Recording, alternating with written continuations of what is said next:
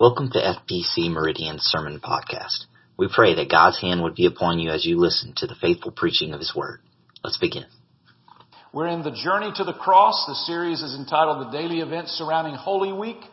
This is part three, and today is Tuesday of Holy Week as we look at who's in charge here. I'll be reading from Luke chapter 20. And so if you have a Bible, please turn to Luke chapter 20. We'll, read select verses from Luke 20. My sources include Rich Hanson's The Week on Which the World Turns, a book by Harry Reeder from Embers to a Flame, a message by Jeff Strite, uh, The Moment of Truth, and then uh, the commentary on Luke by William Hendriksen in the New Testament commentary. Please stand with me for the reading of God's holy word from Luke chapter 20. This is the word of God. One day, as Jesus was teaching the people in the temple courts and proclaiming the good news, the chief priests and teachers of the law, together with the elders, came up to him. Tell us by what authority you are doing these things, they said. Who gave you this authority? He replied, I will also ask you a question. You, you notice that Jesus did this a lot? Jesus, a lot of times, would answer a question with a question. He was such a genius at conflict handling. And so, who gave you this authority? I will ask you also a question. Tell me, John's baptism, was it from heaven or of human origin? And then I love this. They discussed it among themselves. They, they huddled up. They huddled up and discussed it among themselves and said, if we say from heaven, he will ask, why didn't you believe him? But if we say of human origin, all the people will stone us because they are persuaded that John was a prophet. So they answered, we don't know where it was from. Jesus said, neither will I tell you by what authority I am doing these things. Now skip with me down to verse 20. Keeping a close watch on him, they sent spies who pretended to be sincere. They hoped to catch Jesus in something he said so that they might hand him over to the power and authority of the governor. So the, the spies questioned him, Teacher, we know that you speak and teach what is right and that you do not show partiality, but teach the way of God in accordance with the truth. Is it right for us to pay taxes to Caesar or not? He saw through their duplicity and said to them, Show me a denarius. Whose image and inscription are on it? Caesar's, they replied. He said to them, Then give back to Caesar what is Caesar's, and to God what is God's. They were unable to trap him in what he had said there in public, and astonished by his answer, they became silent. The grass withers, the flowers fall, but the word of our God stands forever. Let us pray. Lord Jesus, thank you for teaching us, teaching us through your word. I pray that you would give us inspiration and understanding, Lord. Uh, your word is inspired, but Lord, inspire our hearts that we might hear the things you have to say to us today. In Christ's name I pray. Amen. Please be seated.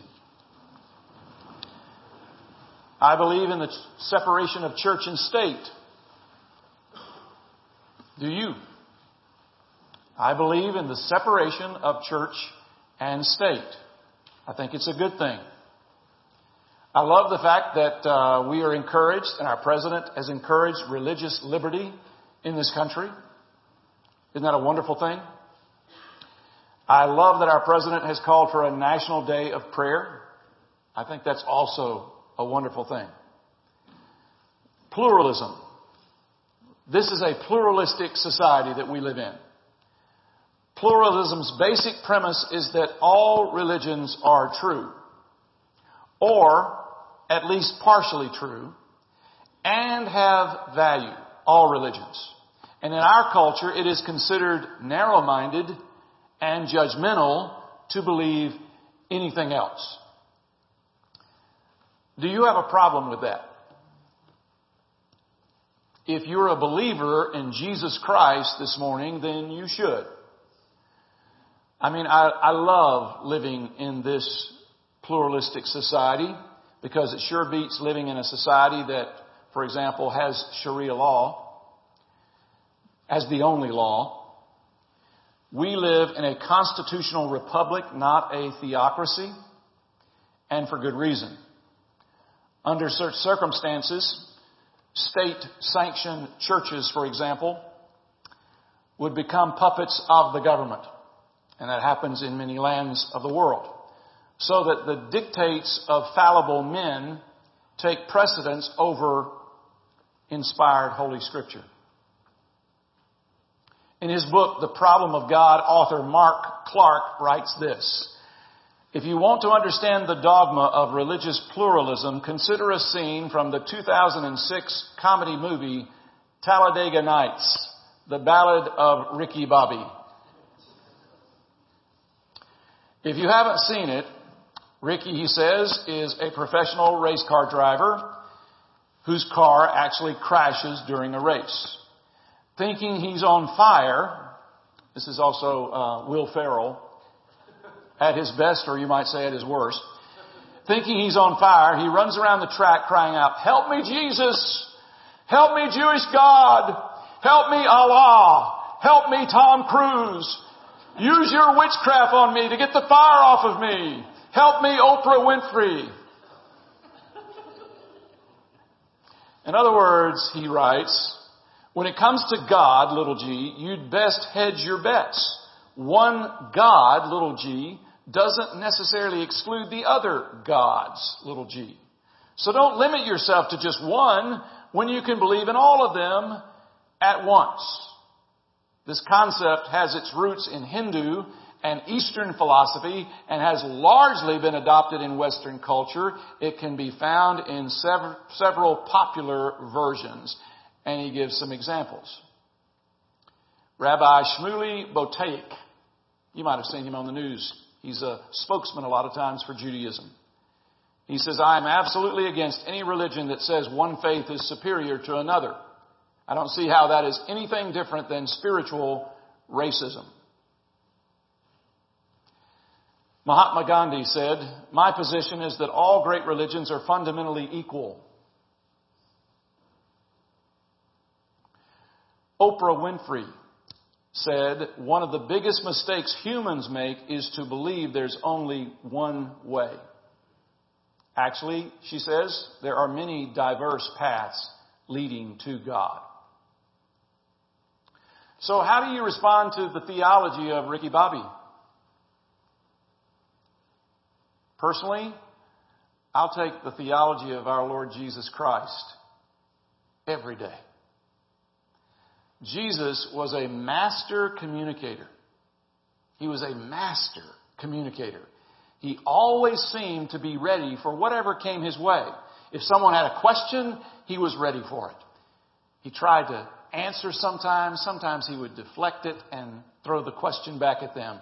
And so as we look at our text here in Luke 20, I think there are at least three lessons that we need to embrace today. And the first is this. It is important that we recognize the authority of Jesus. And that's the first subject that comes up, the authority of Jesus. Jesus is approached by the chief priests, by the teachers of the law, by the elders. They ask him in verse, uh, verse 2, Tell us by what authority, he says, they say, tell us by what authority you are doing these things. And then they ask, who gave you this authority? I mean, there's nothing wrong with the question. It's actually a very good question. It's the right question. Who gave you this authority? It's just for all the wrong reasons.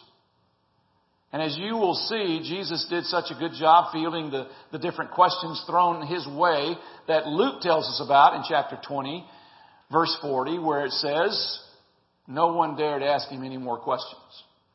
No one.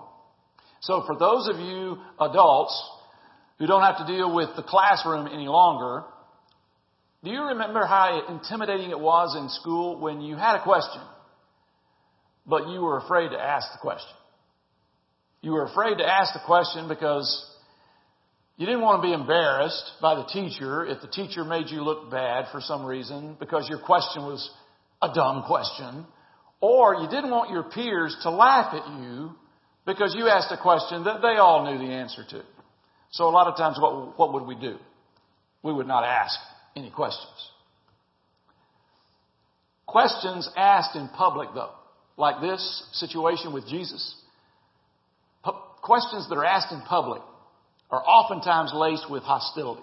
And by that I mean that the person asking the question is really not after the answer to the question.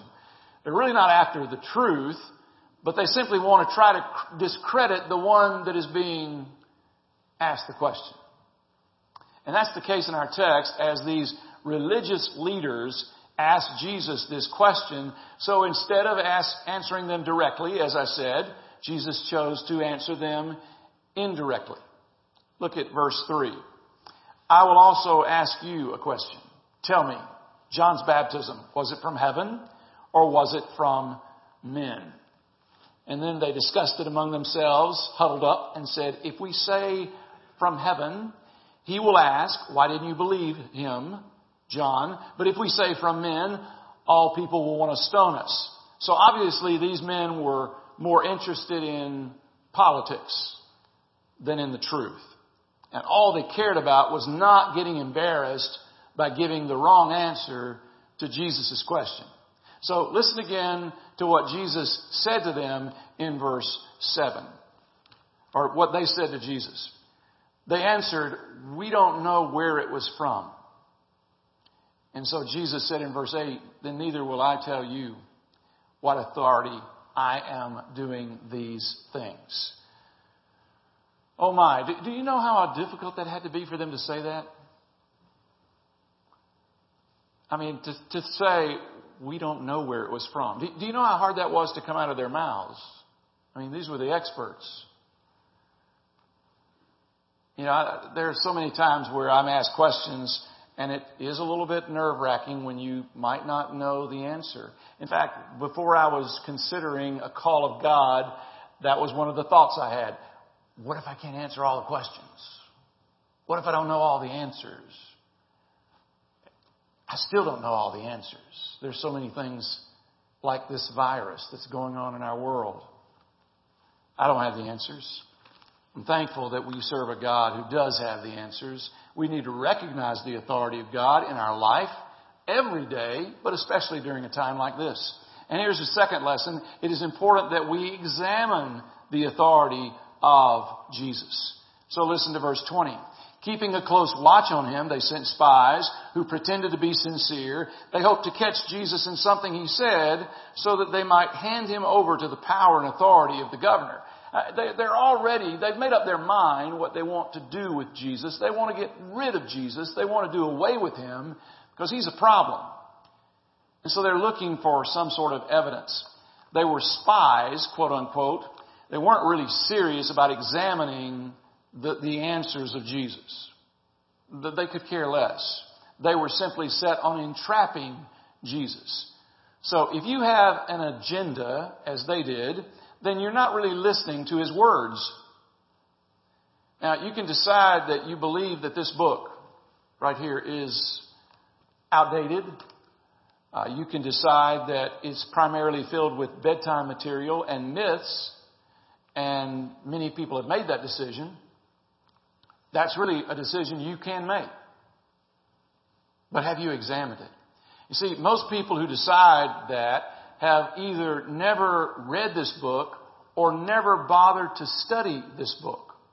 So I challenge you to examine the claims of Scripture because the Bible says of itself, all Scripture is inspired by God, useful for teaching, rebuking, correcting, and training in righteousness so that the man or the woman of God may be thoroughly equipped for every good work. This is the Word of God. That's why I say what I say at the beginning. It is God's Word. Wherever it speaks. Not when it just speaks to you. So look with me in Acts chapter 17. Acts 17 verse 11. This is when the apostles come to a community known as Berea. And it says, as soon as it was night, the believers sent Paul and Silas away to Berea. On arriving there, they, they went to the Jewish synagogue. Now look at verse 11. Now the Berean Jews were of more noble character than those in Thessalonica, where they had been before in the previous chapter. For they received the message with great eagerness and examined the scriptures every day to see if what Paul said was true. A long time ago, I did just that. Examining the scriptures, studying the scriptures. I still do that. I'm constantly looking at the scriptures, and I'm convinced that God's Word is my authority. And I commend it to you as your authority. The Word of God is living and active, sharper than a double edged sword, piercing to the dividing of soul and spirit, joints and marrow. It judges the thoughts and the attitudes of the heart. Word of God is living and active. It's the most important book I possess, and my wife will tell you I have way too many books. My library is filled with books. My home is filled with books. But this is the most important book that I have. The famous missionary Dr. David Livingstone is famous for making a trek across Africa. When he began, he had in his possession 73 books. 73 books in three packs, which weighed 180 pounds. After the party had gone for 300 miles, Livingstone was compelled to give away some of the books because of the fatigue of those who were carrying his baggage. As they continued on their journey, the, the library continued to get smaller and smaller until finally he had only one book left his Bible. That, he said, is a non negotiable. This book not only tells me how to have a relationship with God through Jesus Christ, but it also points me to the truth of how to live. And even though it's important to study and to learn and to get as much education as possible, you need to remember that empirical knowledge and scientific fact will never change your life.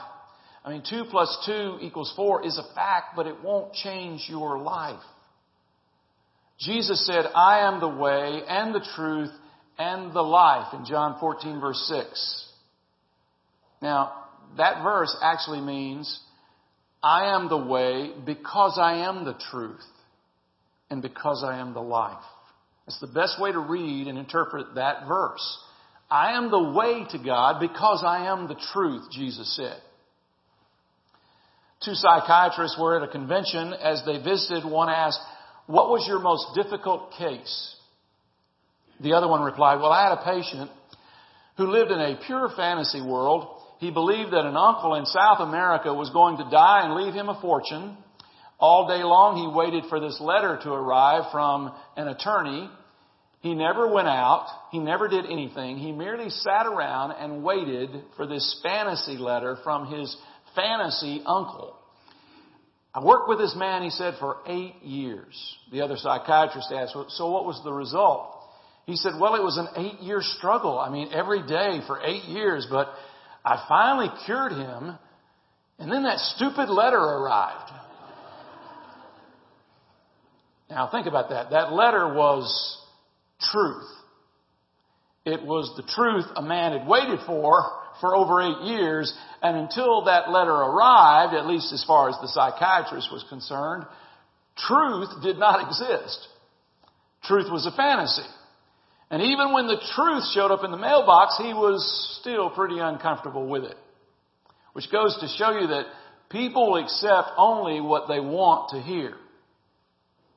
People accept only what they want to hear, what they really want to hear. What they really want, the only authority they're comfortable with, is their own authority. And so how many of you will agree with the truth only when the truth agrees with you?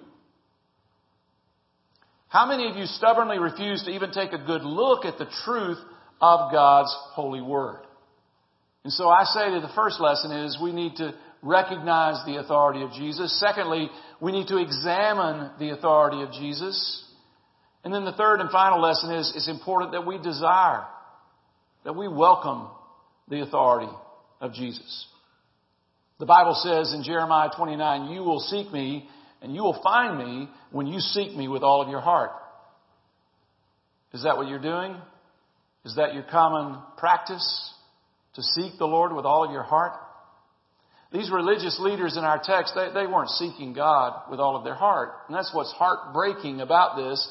Their heart was closed. Their heart was dark.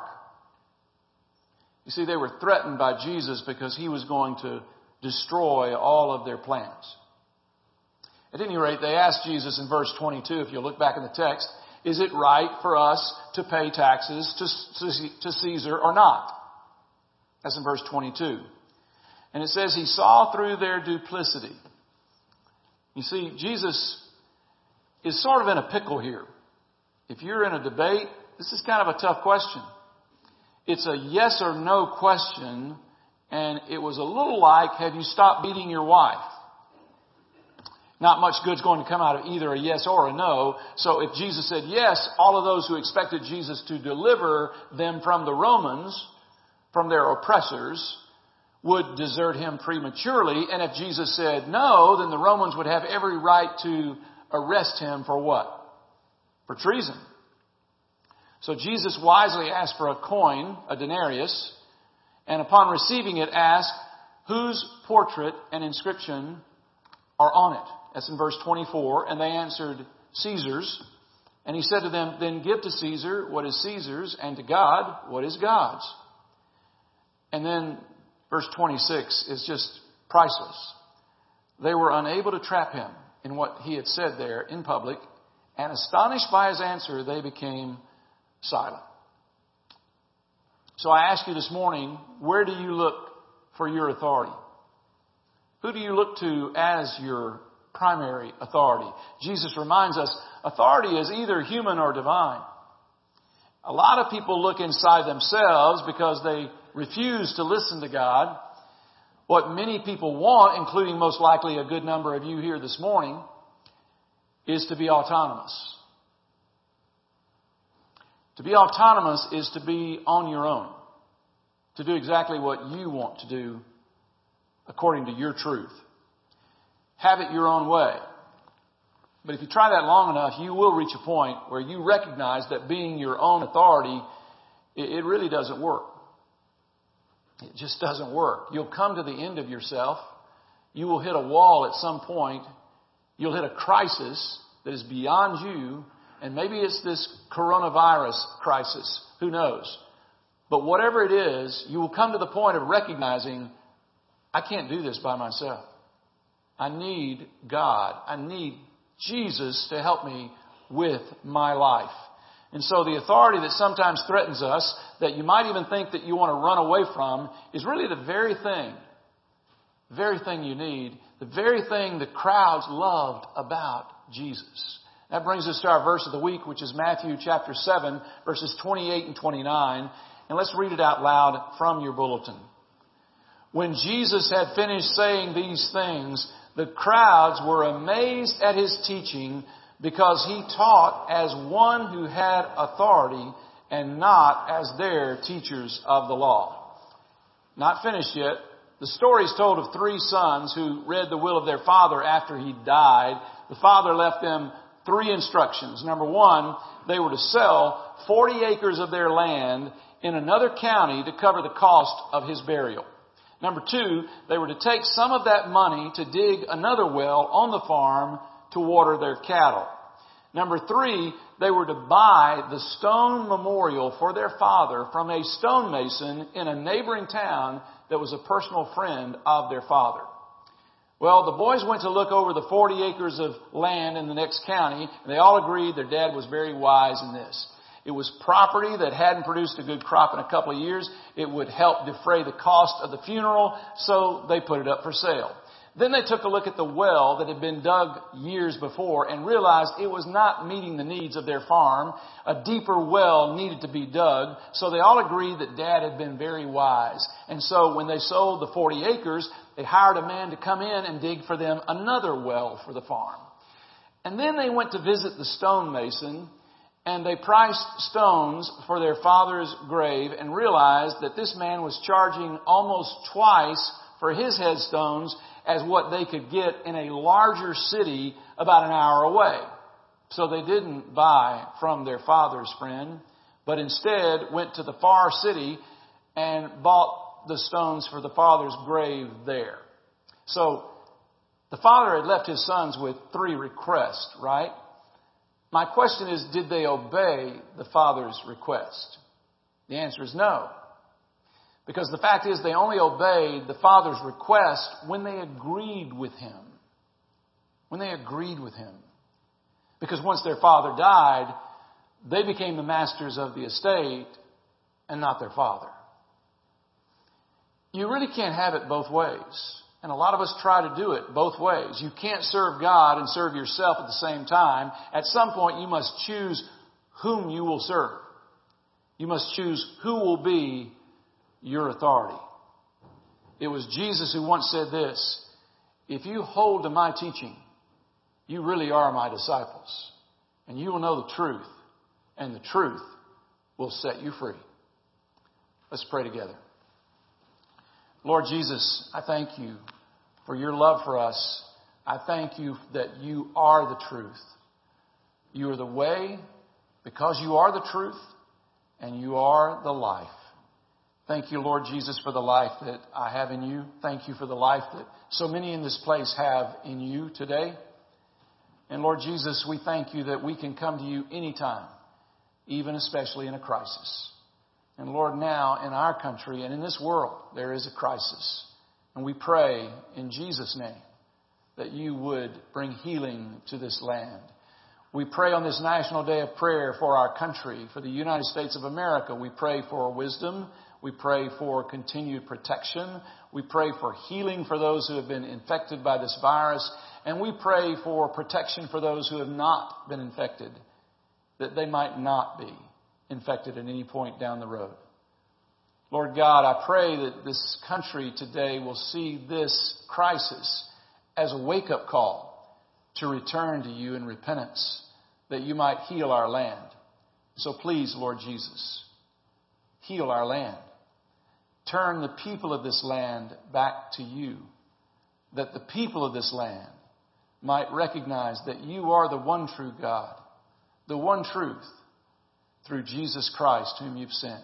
Father, I pray in Jesus' name for your peace over our land, that there would not be fear, that there would not be anxiety over this crisis, but there would be calm. I pray for peace among our elected officials. I pray for harmony in Jackson and harmony in Meridian, harmony in Washington. I pray for peace, Lord, to rule over this land and for our nation to come together as never before. Thank you, Lord Jesus, that we've had this opportunity to worship together. And as we go our separate ways, I pray that you would watch over us and keep us in your care, that we might be your disciples who live out the truth of God through your word. Father, bless this church and bless this community, bless this state, this nation, and bless this world. I pray in Christ's name. Amen.